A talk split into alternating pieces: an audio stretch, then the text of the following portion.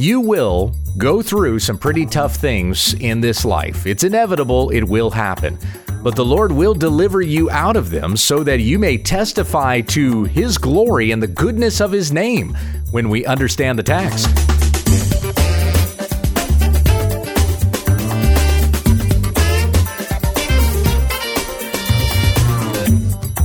This is When We Understand the Text, a daily Bible commentary that we may be equipped for every good work in Jesus Christ our Lord.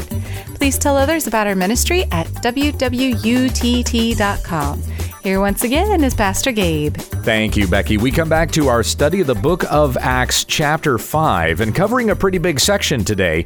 We'll start in verse 17 through verse 42.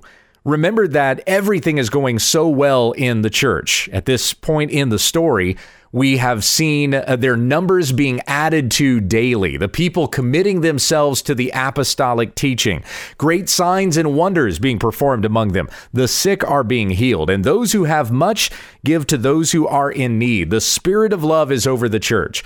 This has been the envy of those who are outside the church, yet will not commit themselves to following Christ.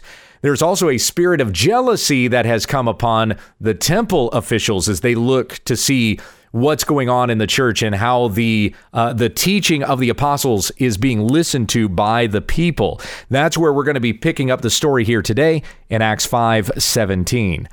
But the high priest rose up and all who were with him, that is the party of the Sadducees, and filled with jealousy, they arrested the apostles and put them in public prison. But during the night, an angel of the Lord opened the prison doors and brought them out and said, Go and stand in the temple and speak to the people all the words of this life.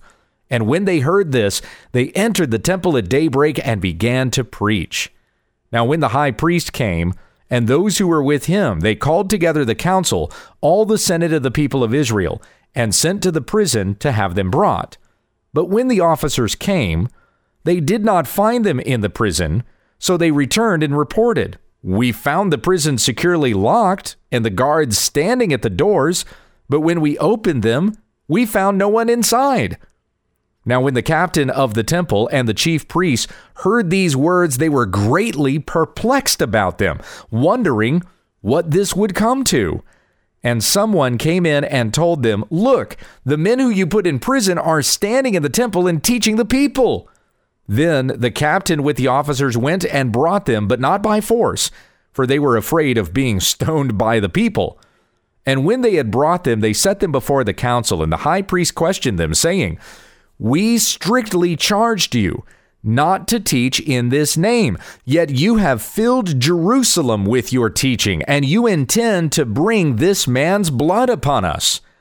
But Peter and the apostles answered, We must obey God rather than men. The God of our fathers raised Jesus, whom you killed by hanging him on a tree. God exalted him at his right hand as leader and savior to give repentance to Israel and forgiveness of sins. And we are witnesses to these things, and so is the Holy Spirit, whom God has given to those who obey him. When they heard this, they were enraged and wanted to kill them. But a Pharisee in the council named Gamaliel, a teacher of the law held in honor by all the people, stood up and gave orders to put the men outside for a little while. And he said to them, Men of Israel, take care what you are about to do with these men. For before these days, Theudas rose up, claiming to be somebody, and a number of men, about 400, joined him. He was killed, and all who followed him were dispersed and came to nothing. After him, Judas the Galilean rose up in the days of the census and drew away some of the people after him. He too perished, and all who followed him were scattered. So, in the present case, I tell you, keep away from these men and let them alone. For if this plan or this undertaking is of man, it will fail. But if it is of God, you will not be able to overthrow them. You might even be found opposing God. So they took his advice, and when they had called the apostles, they beat them and charged them not to speak in the name of Jesus and let them go. Then they left the presence of the council, rejoicing that they were counted worthy to suffer dishonor for the name.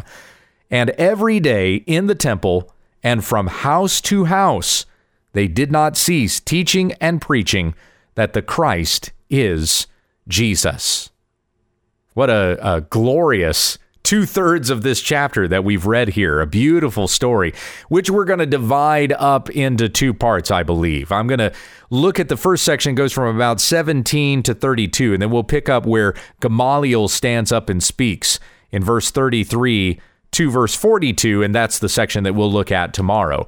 So, first of all, the high priest rises up. That's what we have at the start of verse 17. And all who were with him, that is the party of the Sadducees, that was usually who the high priest came from. He came from the Sadducees. They were uh, not the majority in the uh, in the Sanhedrin the Pharisees were the majority, but the Sanhedrin kind of had all the power and the influence because they were made up of the upper echelon of people there in Jerusalem. So they held those high positions of power, and those positions were appointed by the Romans. The Romans had picked the family that uh, would kind of become the dynasty in that position of high priest. So the high priest was from among the Sadducees. These guys were filled with jealousy. They arrested the apostles and put them in public prison.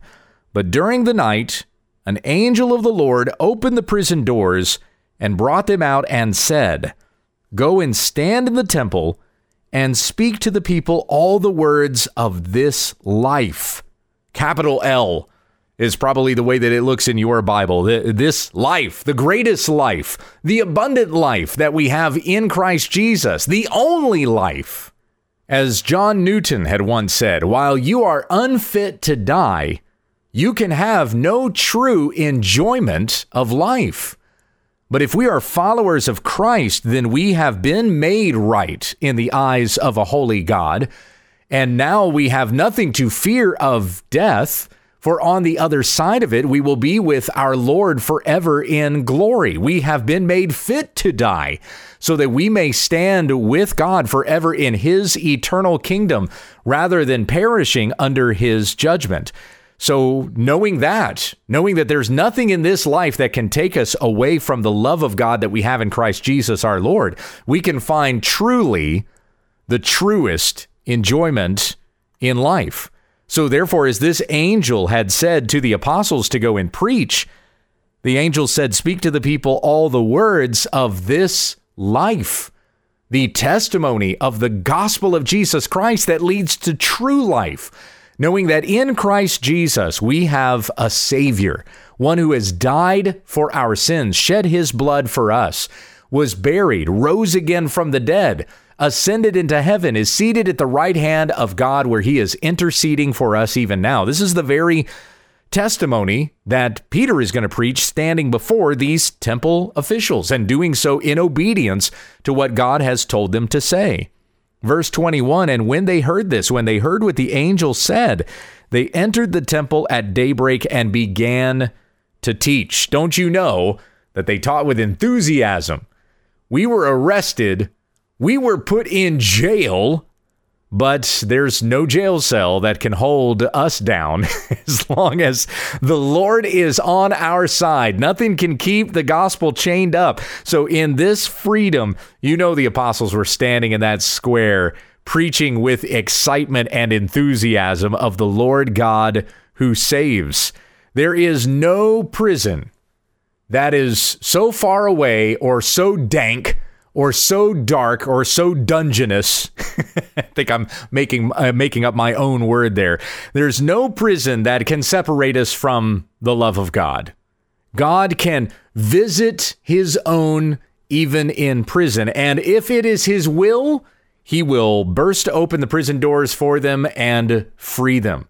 We know that God can heal us, that He can deliver us from all of our sicknesses and diseases, the trials and tribulations that we go through. He can deliver us from these things so that we may enjoy the blessings and the comforts of this life. But that is so God would be glorified in the midst of all of these things. And even if God, if it should be His will that we would go through these things, these persecutions, or even uh, uh, stresses, depression that we might go through because we feel the weight of this life. We feel the the weight of sin that is upon us in this world, or just looking about us and seeing how things can uh, just go to pot real quick since this world has been subjected to futility. Everything can fall apart in a moment. It can be happy in one instant and then all be gone in the next. Happiness is fleeting. Sometimes it's a rather cheap emotion. It takes one word or one change in our day and suddenly that happiness we had is is just gone. And it may be the Lord's will that we go through tough trials such as this. But even in the midst of these circumstances, it's to make us rely more on God who raises the dead. Paul says exactly that thing in 2 Corinthians chapter 1. In fact, he says to the Corinthians, if we are comforted, it is for your comfort. If we suffer for you, it is for your comfort.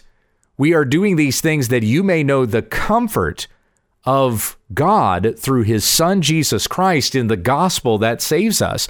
We know there is nothing in this life that can separate us from God's love. Therefore we do not despair. Those those things will get troubling and we might fall into depression. We don't despair. We don't fall into hopelessness because we know that God has saved us. He has forgiven us our sins. We don't stand before God guilty of our sins. He has justified us by the blood of Jesus Christ and has given us his righteousness by faith in Jesus. So we have nothing to fear of the judgment of God, and there is no condemnation for those who are in Christ Jesus. No man can condemn us either, for we stand before God innocent, righteous, made holy purified in his name. So we don't fall into hopelessness or in despair. Even when we go through these difficult trials, it's so we would cling all the more to Christ, knowing that he is the one who is going to deliver us out of this life. And the apostles did not despair in this circumstance, but of course, here it was certainly the Lord's will to release them and free them, for this was going to be a testimony to the people and even to these uh, aristocrats that the apostles were going to go and preach to once they were brought before them. So here's where we go in the story from here, continuing on in verse 21. Now, when the high priest came and those who were with him, they called together the council, all the senate of the people of Israel, and sent to the prison to have them brought. So the whole council is gathered there. It's like, okay, now we're going to have a trial. We're going to have the apostles brought before us. We're going to intimidate them. We're strong in number. We already told them, we warned them not to preach in the name that they are preaching in. So now maybe they're going to realize that we're pretty serious about this when we see how we've all gathered together and we're unified in this. But now, verse 22 when the officers came, they did not find them in the prison. So they returned and reported, We found the prison securely locked, and the guards were standing at the doors, but when we opened them, we found no one inside. Now, when the captain of the temple and the chief priests heard these words, they were greatly perplexed about them. I mean, surely you would be too. um, uh, pretty sure we had uh, how many guys that we locked up in here? And these are still iron bars, right? Somebody turned the key. Did anyone let them go? Last you saw, they were in this prison cell, right? How is it that they are not here anymore? And they wondered what this would come to. Verse 25 And someone came and told them, Look, the men whom you put in prison are standing in the temple and teaching the people.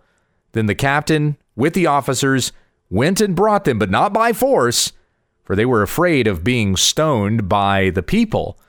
So God had freed the uh, the apostles from the prison that they were in so that they might go to the people and preach and testify. And my friends, we are released from those things, those trials that we go through in this life for that same reason. Sometimes the Lord may have you go through a particular trial or sickness or otherwise, but there are other times when you go through that thing and then the Lord does free you from it and he does it for the purpose of you glorifying God, that you may testify of his goodness.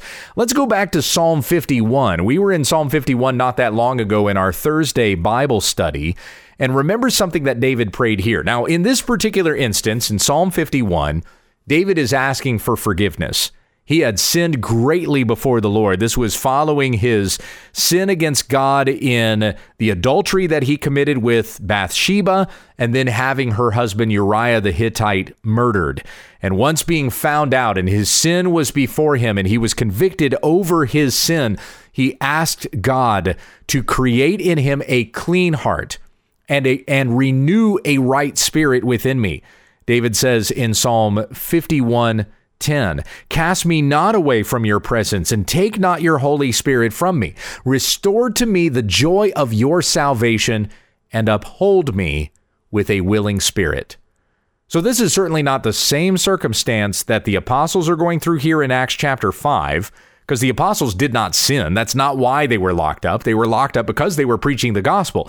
David sinned, and so he is feeling conviction for that sin. But nevertheless, they're, they're both locked in a prison. The apostles were put in a prison of man's design. David was put in a prison of conviction over his own sin.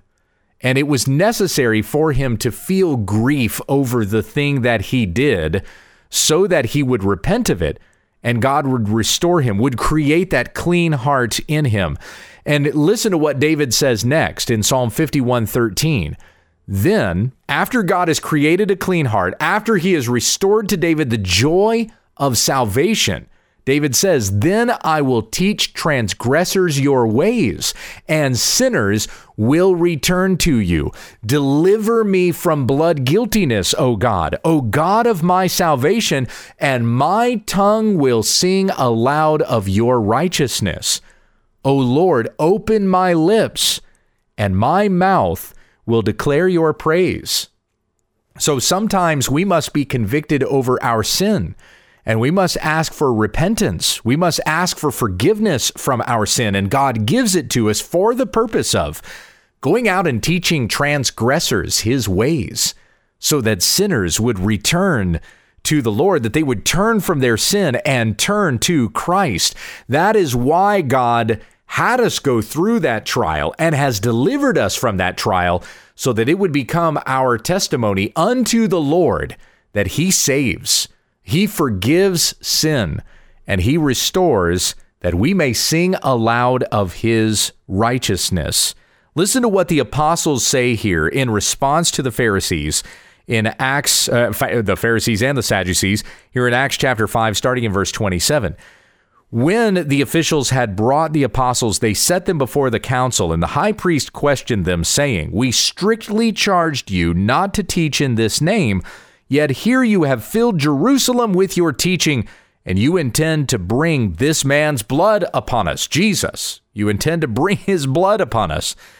But Peter and the apostles answered, We must obey God rather than men.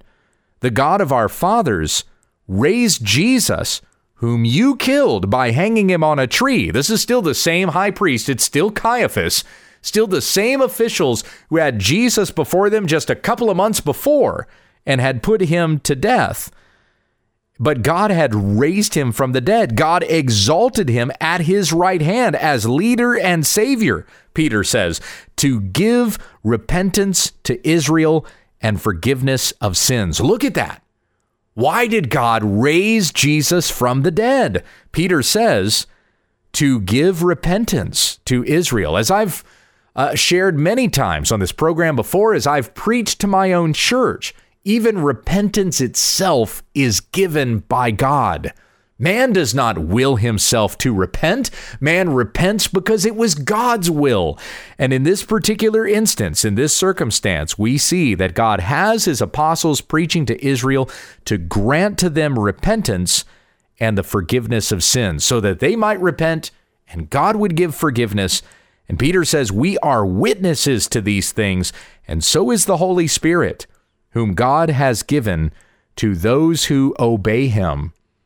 The apostles had not sinned, but the Sadducees and the chief priests certainly had, and they could not bear to hear about the sinful thing that they had done. That's pretty common, right?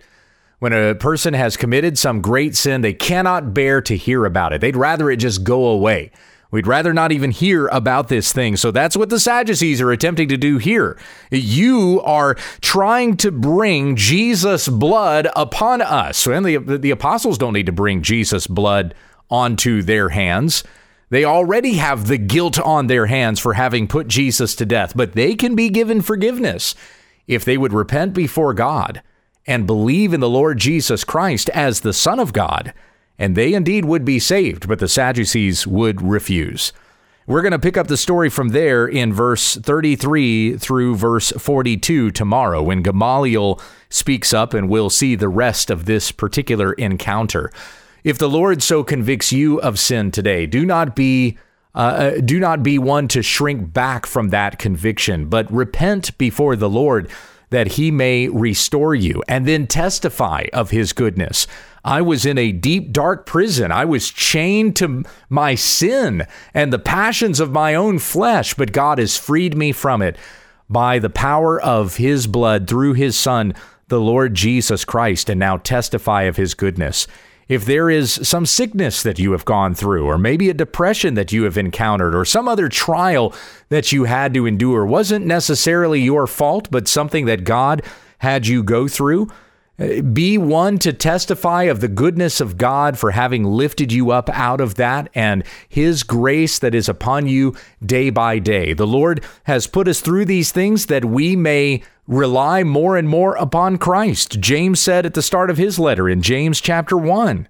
Count it all joy, my brothers, when you meet trials of various kinds, for you know that the testing of your faith produces steadfastness and let steadfastness have its full effect that you may be perfect and complete, lacking in nothing. The apostles rejoiced when they left the uh, the presence of the council. So may we rejoice also that the Lord is delivering us even from the worst trials of this life. There is a kingdom that awaits us for all who are in Christ. Let us pray. Our heavenly Father, we thank you for this day, and I pray that we would be thankful for this day for anything that comes our way in the midst of, of whatever we might have to face today. We face those things with joy. We give it unto the Lord. God, if there is any sinful way in us, seek it out. May we be convicted of our sins. May we lift it before God and so be forgiven. Help us to walk in your righteousness and share your love with others today. We pray these things in Jesus' name. Amen. This is When We Understand the Text with Pastor Gabe Hughes. There are lots of great Bible teaching programs on the web, and we thank you for selecting ours. But this is no replacement for regular fellowship with a church family. Find a good gospel teaching, Christ centered church to worship with this weekend, and join us again tomorrow as we continue our Bible study when we understand the text.